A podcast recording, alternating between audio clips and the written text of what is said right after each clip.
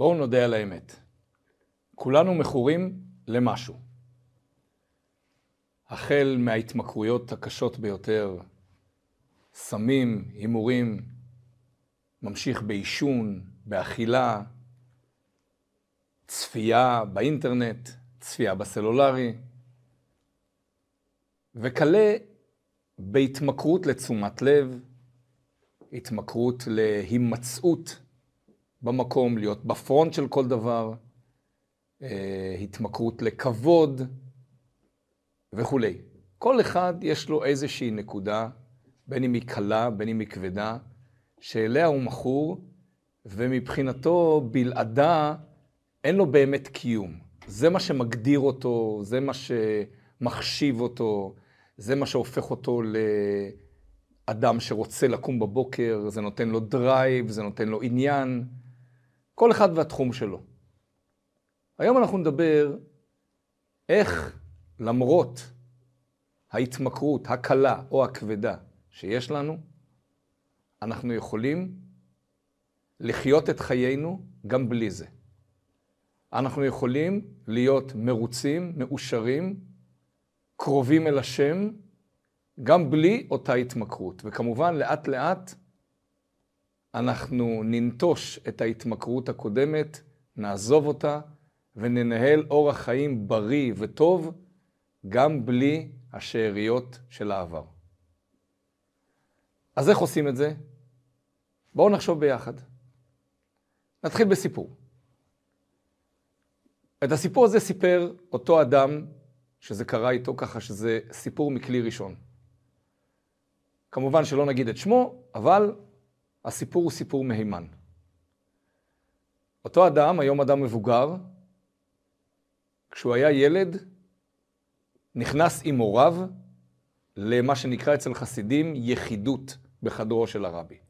יחידות זה מושג חסידי, חסידי חבדי, שבו האדם נכנס להיות באופן אה, אישי עם הרבי. בין אם זה משפחה שנכנסת להיות באופן אישי עם הרבי, בין אם זה זוג, בין אם זה הורים עם ילד, או אנשים יחידים, אנשים פרטיים.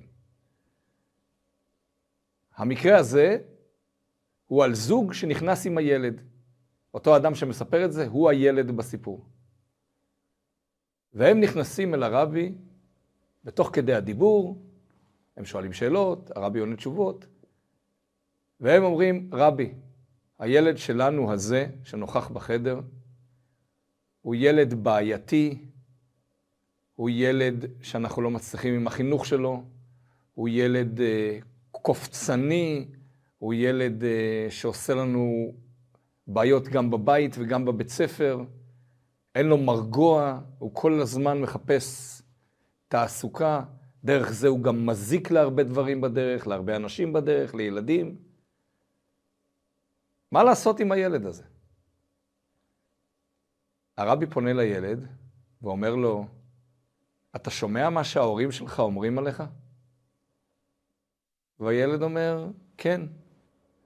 תוך כדי שהילד אומר כן, וגם בכל מהלך היחידות, הילד הולך הלוך וחזור, הלוך וחזור בחדרו של הרבי. כאילו משהו לא מניח לו, הוא לא יכול לשבת ברוגע. אז הוא עצר לרגע לשנייה אחת ואמר לרבי, כן, אני שומע מה שההורים אומרים. אתה שומע? אתה הבנת מה הם אומרים? כן.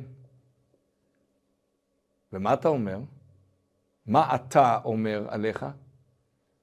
והילד אומר, הם צודקים.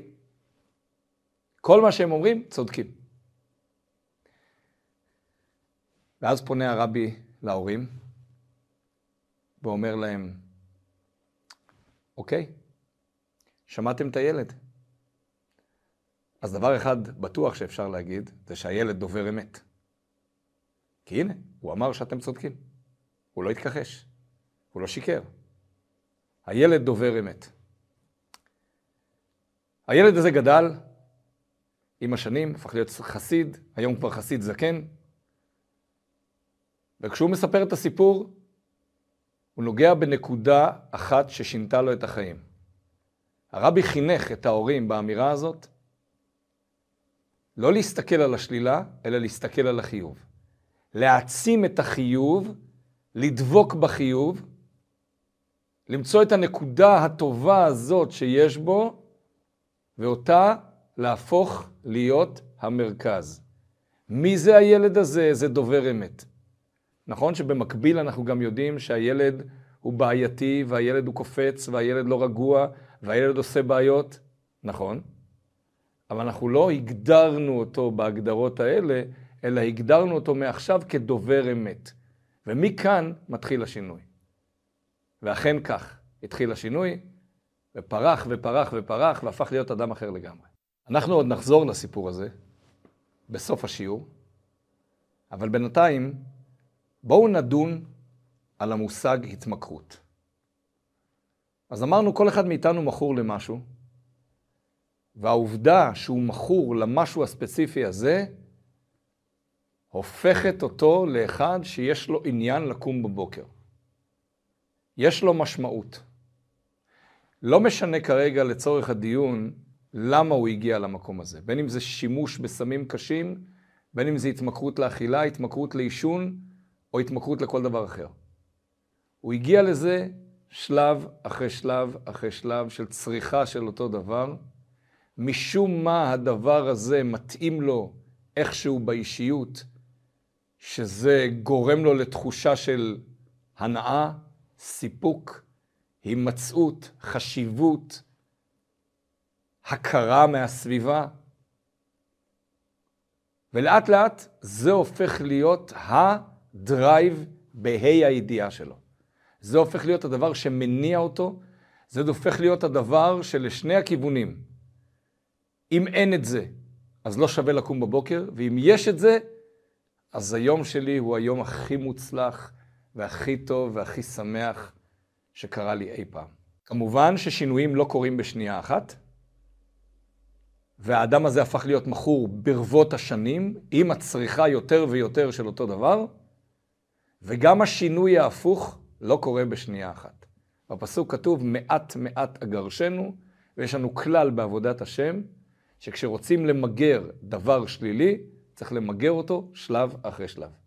מה שבא בקלות, אז הוא גם נעלם באותה קלות, בגלל שאין לזה באמת אחיזה. כל התעוררות, התעוררות גדולה מאוד, שמרגישה ויוצרת תחושה של רצון חזק לשינוי, אם לא פורסים אותה בתשלומים, אם לא הופכים אותה לדבר נגיש, היא לא שמישה. בשנייה אחת היה ברק שהאיר את כל העולם, אבל בשנייה הבאה חושך. לכן במתן תורה כתוב, וכל העם רואים את הקולות ואת הלפידים. כשחוזרים אחורה למתן תורה, לא רואים שהיה לפידים, היה רק ברק. אבל לפיד זה היכולת שלנו להפוך דבר גדול, אור ענק, לפרוטות. לפרוט את זה לפרוטות קטנות, ללפידים קטנים, שמאירים את הדרך שלב אחרי שלב. לא בפעם אחת בזבנג, אלא שלב אחרי שלב. בואו נדבר קצת במושגים חסידיים. מה זה הסיפוק הזה, ה drive הזה, התחושה הזאת של יש לי ואני שמח עם דבר מסוים? איך קוראת לזה תורת החסידות? היא מכנה את זה בשם דעת. יש לנו בתוך הראש שלושה חלקים, החוכמה, הבינה והדעת. בטעות יש כאלה שמכנים את כל שלושת החלקים בחד המחתא, כדבר אחד, וחושבים שאנחנו מכנים את אותו דבר בשמות נרדפים. לא. החוכמה זה הקשר הראשוני עם הדבר. אין לזה עדיין צורה, אין לזה אורך ורוחב, אני לא ממש מבין את זה, כי זה כבר הבינה. זה רק מה שנקרא בשפת החסידות ברק המבריק. הבינה היא הפיתוח של אותו דבר. אחרי שיש לנו את החוכמה, אנחנו יכולים לפתח את הקשר שלנו לאותו דבר חוכמה, לאותו דבר שאנחנו רואים או שומעים. כשאנחנו מפתחים את זה באורך ורוחב, זה נקרא בינה. וכאן מגיעה הדעת. הדעת היא לא ההשכלה בדבר, הדעת הוא החיבור למה שאני לומד, או רואה, או שומע, או חווה. חיבור שבעצם בסופו של דבר מוליד חיבור רגשי לסיפור. אני יכול לשתף אתכם שבאיזושהי סיטואציה עמדתי סמוך למנהל של אחת המחלקות הפנימיות באחד הבתי רפואה בארץ. ואני רואה אותו כמובן לא במקום ציבורי, במרפסת, בבית רפואה, אני רואה אותו מעשן. לא התבלבלתי, ניגשתי אליו ושאלתי אותו, כבוד הפרופסור, אתה הרי רואה צילומי ריאות כל יום, כל היום. אז איך זה יכול להיות שאתה מעשן? הרי כל ילד יודע שהעישון מזיק לבריאות. ואז הוא אמר לי משפט שנשאר אצלי חקוק, שהמשפט הזה בעצם מסמן מה זה דעת. הוא אמר לי, מה לעשות? צריך לחיות. במילים אחרות, אני יכול להרצות בכל מקום אפשרי על כמה העישון מזיק לבריאות. אני יכול להראות צילומים, אני יכול להרצות, אני יכול לשכנע. אני אישית, בדעת שלי, לא מחובר למה שאני אומר. שהרי אם הייתי מחובר, לא הייתי עושה את זה. אף אדם לא יכניס את היד שלו ביודעין לתוך אש. מסיבה מאוד פשוטה, כולנו יודעים בבירור הכי גדול שאש שורפת. הוא יצא משם עם קביעה איומה. אבל כן, חלקנו לפחות, נעשן. כן, חלקנו לפחות, נצרוך אלכוהול במידה כזאת שהופכת אותנו למכורים. למה? כי אנחנו לא מחוברים למה שקורה כרגע. יש לנו איזשהו נתק, קטן או גדול, במה שאנחנו חווים כרגע. מה שנקרא בעברית חדשנית, לא יורד האסימון. כלומר, במקיף מלמעלה, יש לנו איזושהי הבנה ואיזושהי החכמה שהעישון מזיק, אבל בדעת, בחיבור, בקישור שלנו לעניין, אנחנו קצת מנותקים. אז דעת זה קישור, דעת זה חיבור לאותו דבר שאנחנו צורכים, ודעת יוצרת סיפוק. וככל שאנחנו צורכים את זה יותר, אנחנו יותר מסופקים מהדבר, ואנחנו מעלים את המינון, ומעלים את המינון, ומעלים את המינון, והלאה והלאה והלאה, השמיים עם הגבול. עכשיו, אם ננסה לעשות פעולה כירורגית, מה שנקרא, לקחת לאותו משתמש באלכוהול, לקחת לו את הבקבוק ולהעלים לו אותו. לקחת את הסיגריות ולזרוק אותם לפח. לקחת את האוכל שהוא מכור אליו ולזרוק את זה. הפעולה הכירורגית הזאת לא תעזור בגלל שלא נגענו בבעיה האמיתית. כי אם אותו אדם חי בתחושה שזה הדבר היחיד שגורם לו סיפוק, הוא יחפש אותו בתוך הפח אשפה. אם הוא לא ימצא אותו בתוך הפח אשפה, הוא יקנה חדש. ואם הוא לא יוכל לקנות, הוא יגנוב כדי לקנות. וכך הלאה והלאה והלאה. אי אפשר להעלים את זה בפעולה פיזית. זה לא עוזר. מספרים סיפור, זה סיפור כמשל, שילד מסתובב עם אבא שלו, אבא שלו אלכוהוליסט, מכור, שותה כל לילה לשוכרה ומתגולל בקיאו, והילד מסתובב עם אבא שלו באיזשהו רגע של שפיות במהלך היום בפארק המקומי. והם רואים שיכור מתבוסס בתוך הכיס שלו. והילד רוצה להראות לאבא, אבא, תראה, ככה אתה נראה. לילה אחרי לילה, ככה אתה נראה. במקום זה, האבא ניגש לשיכור הזה, ומנסה לדלות ממנו מידע איזה סוג של אלכוהול הוא צורך, שמביא אותו לכזה מצב נחמד, במרכאות. זאת אומרת, זה לא יעזור. זה צריך להיות פעולה פנימית, הבנתית, שהמצב הנוכחי שבו אני מקושר לדבר שלילי, גומר אותי. המצב הזה מכחיד אותי לאט, לאט, לאט. מנתק אותי מהסביבה, מנתק אותי מהמשפחה, הופך אותי לאדם מתרגז, לאדם שמסוגל לבצע פעולות קשות, לאדם שמסוגל להגיב באופן פיזי, ולפעמים פיזי קשה. אז הפעולה הראשונה זה שהאדם בעצמו יכיר את המקום שבו הוא נמצא. זה יכול לבוא בעזרה, וכמובן שמומלץ ברגע שמדובר על התמכרויות קשות, ללכת ולבקש עזרה ממקומות שהם מקומות אה, מוכרים ואחראים לדברים האלה. אבל ברעיון, אנחנו מדברים על הרעיון. הכרה שהדעת שלי מחוברת למקום הלא נכון. הדעת שלי מכחידה אותי. הקישור שלי לאותו חומר, אוכל, סיגריות, מה שזה לא יהיה, הופך אותי לחסר צלם אנוש. עכשיו, אדם סטנדרטי מהיישוב, יש לו נקודות סיפוק שהן לא נקודות בעייתיות. זה יכול להיות משפחה, זה יכול להיות זוגיות, זה יכול להיות תחביבים למיניהם, זה יכול להיות אפילו עבודה. אז הוא לא נשאב למקומות שליליים, והוא יונק את הסיפוק שלו כל הזמן ממקום חיובי. זה מצב, לכאורה, מצב מצוין. לא ויתרנו על הסיפוק, לא ויתרנו על ה drive, אבל ה drive הוא ממקום חיובי. מקום פרודקטיבי, מקום יצירתי, מקום שעושה טוב, בין אם זה לו, בין אם זה סביבה, ודאי מקום שלא מזיק לו, ובטח לא מזיק לסביבה. אז יש לו קישור וחיבור, דעת, ולקיחת סיפוק ממקום שהוא מקום בסדר גמור. הסיכוי שהאדם הזה, מה שנקרא אדם מן היישוב, יהפוך להיות מכור, הוא סיכוי מאוד קטן. כי אם טוב לי, אם אני מפיק הנאה מדברים שהם דברים חיוביים, מה יש לי לחפש בתוך השלילה?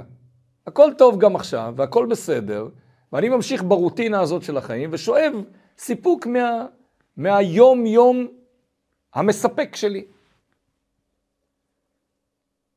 אבל, כשבן אדם לא מפיק הנאה מהדברים השגרתיים, הוא יחפש מתחת השטיח הנאה. ואם הוא לא ימצא אותה במקום החיובי, הפרודקטיבי, שיוצר ועושה דברים בתוך העולם, הוא יחפש אותה בשלילה. וזה אף פעם לא מתחיל ממקום שלילי, ממקום שרוצה להרוס את הנפש, או להרוס את הסביבה, או להרוס את המשפחה. בכלל לא.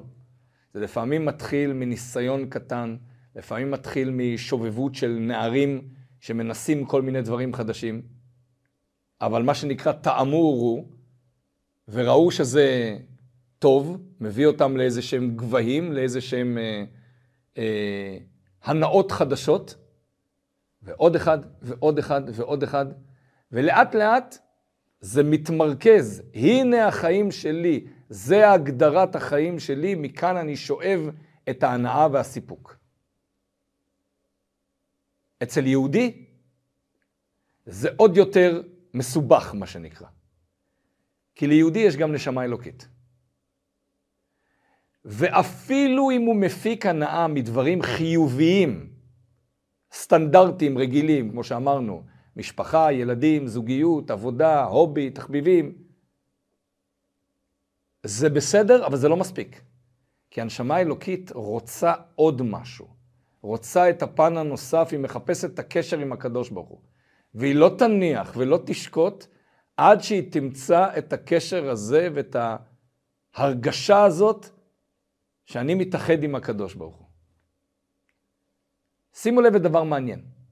רוב המשק הישראלי עבר לחמישה ימי עבודה. כלומר, לא עובדים לא בשישי ולא בשבת. רוב. תמיד תמצאו כאלה שעובדים בשישי, עובדים בשבת, עובדים בשני הימים, נכון. אבל רוב המשק עבר לך חמישה ימי עבודה. הברים מלאים במה שנקרא שישי בלילה, או בשפה היהודית, ליל שבת. למה? יצא לי לשאול אפילו אנשים, אם אתם לא עובדים בשישי ולא עובדים בשבת, למה אתם מבלים בשישי בלילה? מה רע בלבלות בחמישי בלילה? והתשובה במילים כאלה או אחרות היא שאין כזה דבר. שישי בלילה, זה הבילוי, זה המקום, זה ה... חמישי בלילה זה חמישי בלילה, זה משהו אחר. זה לא לוגי. זה לא תשובה עם הבנה. זה מין תחושה שבשישי בלילה צריך לצאת לבלות. מה נמצא במרכז התחושה הזאת? הנשמה האלוקית. שישי בלילה, הלא הוא ליל שבת, כבר נכנסה השבת, והנשמה מתעוררת, והנשמה רוצה קשר שבתי עם אלוקים. שזה אומר תפילה בבית כנסת, שזה אומר אה, שירי שבת, שזה אומר אפילו מסורת וקידוש ו, ואוכל של שבת, ביחד של שבת, אווירה שבתית. עכשיו, הנשמה מתחילה לעשות אה, מה שנקרא גולו גולו בתוך הבטן. מי שלא מבין את השפה שלה, שהרי אין לה שפה, אין לה מילים. זו תחושה. אז כשאדם מרגיש תחושה מוזרה בתוך הבטן, אז אחרי כמה כוסיות זה יעבור. ואם זה לא יעבור אחרי כמה כוסיות, נשתה עוד כמה כוסיות ובסוף ניפול ונלך לישון והכל יהיה בסדר. זה ההסבר האמיתי. זה ההסבר למה יהודי הולך דווקא בשישי בלילה, בגלל שהנשמה לא מניחה לו. איך מעבירים דעת, קישור, סיפוק, ממקום X למקום Y. וכאן נכנס הקשר עם הקדוש ברוך הוא. הפסוק אומר, טעמו וראו כי טוב השם. ובעל התניא אמר בצורה מאוד פשוטה את הפסוק הזה, תטעם ותראה שזה טוב. מי שחי עם סיפוקים, רק עם סיפוקים גשמיים, אז אחד מהשתיים. או שהוא מעולם לא צרך סיפוק רוחני, קשר עם אלוקים, או שהוא צרך את זה בצורה לא נכונה. לא טובה מספיק, לא נכונה, לא עמוקה, רדודה מדי. אבל אף פעם לא מאוחר.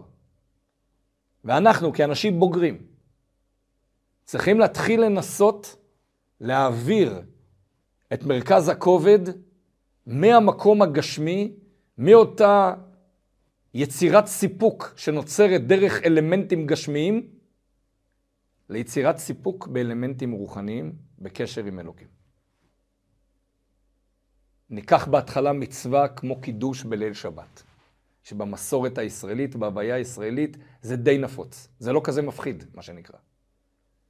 ונתחיל עם זה, בתוך הבית שלנו. ונראה כמה זה נחמד וכמה זה טוב, וכמה זה יוצר תחושה של התעלות, וכמה זה מאחד את בני הבית. שבת, ועוד שבת, ועוד שבת. ולאט לאט אנחנו לומדים עוד פסוק, עוד פירוש, עוד דבר תורה, מתחברים לתורה, מתחברים לתנ"ך, לסיפורי חז"ל, לסיפורי התורה, לסיפורי התנ"ך. ובלי לשים לב, מרכז הכובד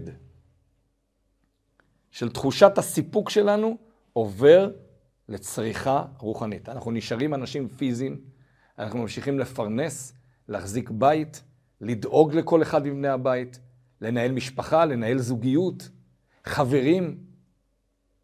אבל את הסיפוק, אנחנו מוציאים את התקע מהסיפוק הזה ומעבירים אותו לשקע אחר. השקע השני יוצר חשמל מזן אחר. יוצר קשר עם אלוקים בצורה כל כך נחמדה וטובה, שבשביל זה שווה לקום בבוקר.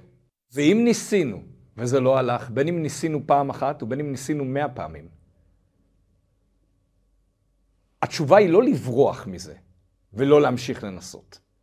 זה כמו בדוגמה הזאת של התקע והשקע, זה ודאי שהתקע שאני מחזיק מתאים לשקע הזה, אלא שלפעמים אני לא יודע איך להכניס אותו. אז אני מנסה עם זווית כזאת, עם זווית אחרת. פעם, פעמיים, שלוש, ארבע, בסוף זה נכנס וזה יוצר חשמל. וכאן אסור להתייאש.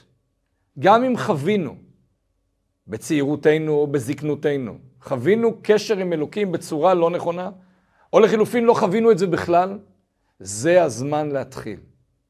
זה הזמן להתייעץ איך לעשות את זה עם אנשים שאנחנו מכירים.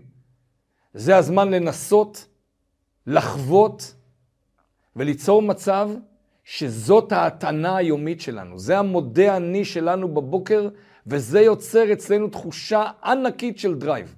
ואז כשבאים אליו אחר כך ואומרים לו, רגע, רגע, רגע, ומה עם ההתמכרות הזאת וההתמכרות אחרת שלפני שנה, שנתיים? אני לא יודע על מה אתם מדברים. אין לי שום מושג על מה אתם מדברים. מה שזה נתן לי זה שטחי של השטחי של השטחי. מה שעכשיו אני מדבר איתכם זה מקום הרבה הרבה הרבה יותר עמוק, שלא בערך. אז מה אתם מציעים למי שמחזיק ביד גוש זהב? שתי פרוטות שחוקות? וכי יעלה על הדעת שהוא יחליף את זה? יהודי, יש לו נפש אלוקית, הנפש האלוקית הזאת לא תהיה מסופקת באמת, אלא אם כן נחבר אותה למקום שבו היא הייתה אמורה להיות. מתחילת הבריאה חשבו עלינו כאלה שירדו לעולם, נשמתנו תרד לעולם על מנת לעשות כך וכך וכך. נתנו לנשמה את כל היכולות על מנת לתפקד וליצור סיפוק מהמקומות הרוחניים. אנחנו, אנחנו הסטנו את הנשמה, הסטנו את הגוף, וניסינו לדלות מים מבורות נשברים. אבל יש נקודה בחיים שאתה אומר, קאט, זהו, זה לא מתאים לי הדבר הזה. אני לא רוצה להמשיך לנסות ולנסות בצורה של ניסוי וטעייה עוד פעם ועוד פעם ועוד פעם מההנאה הזאת וההנאה הזאת וההנאה הזאת. יש לי כאן הנאה מזן אחר שמחכה לי, ואומרת, בוא, תשאב מהמקור. כמה צעירים ישראלים נוסעים קילומטרים על קילומטרים, אלפי קילומטרים לתאילנד ולהודו ולנפאל ולכל מיני מקומות כדי לחוות חוויה רוחנית. אתם יושבים על הבאר של החוויה הרוחנית. מה יש לחפש אוצרות במקומות אחרים? כאן נמצאת החוויה הרוחנית. במקום הזה, במקום שאתם בו נמצאים. במקום לעבור סדנאות של כל מיני כאלה ואחרים במזרח. בוא, כנס לתוך התיבה, מה שנקרא, בוא אל התיבה. יש פה הכל. יש פה את התחושה הכי גדולה של שלמות. רק צריך לחוות אותה ולחוות אותה נכון. אז איך כל זה קשור לפרשת השבוע, פרשת כי תישא? הסיפור המרכזי בפרשה זה חטא העגל. בכמה מילים. עם ישראל נמצא תוך כדי מתן תורה. משה רבינו מודיע לעם ישראל שהוא עולה למרום והוא הולך לקבל את התורה ל-40 יום. העם סופר את הימים עד שמשה רבינו יורד, והנה מגיע היום ה-40, ומעשה שטן נהיה שקיעה, והם רואים את מיתתו של משה רבינו בשמיים עם משה רבינו בתוכה, זאת אומרת משה רבינו מת. אחד ועוד אחד, משה רבינו לא יחזור אלינו, הוא לא יקיים את מה שהוא אמר. מה שבאמת, הכל מעשה שטן. עוד לא נגמר היום ה-40. ומשה רבינו בעוד רגע יורד אל העם. אבל העם לא מתאפק, פונה לאהרון, מפעיל עליו לחץ, מביא זהב, זורקים לתוך האש, ויוצא עגל. והעם מתחיל לרקוד לפני העגל ולהגיד, אלה אלוהיך ישראל אשר העלוך מארץ מצרים.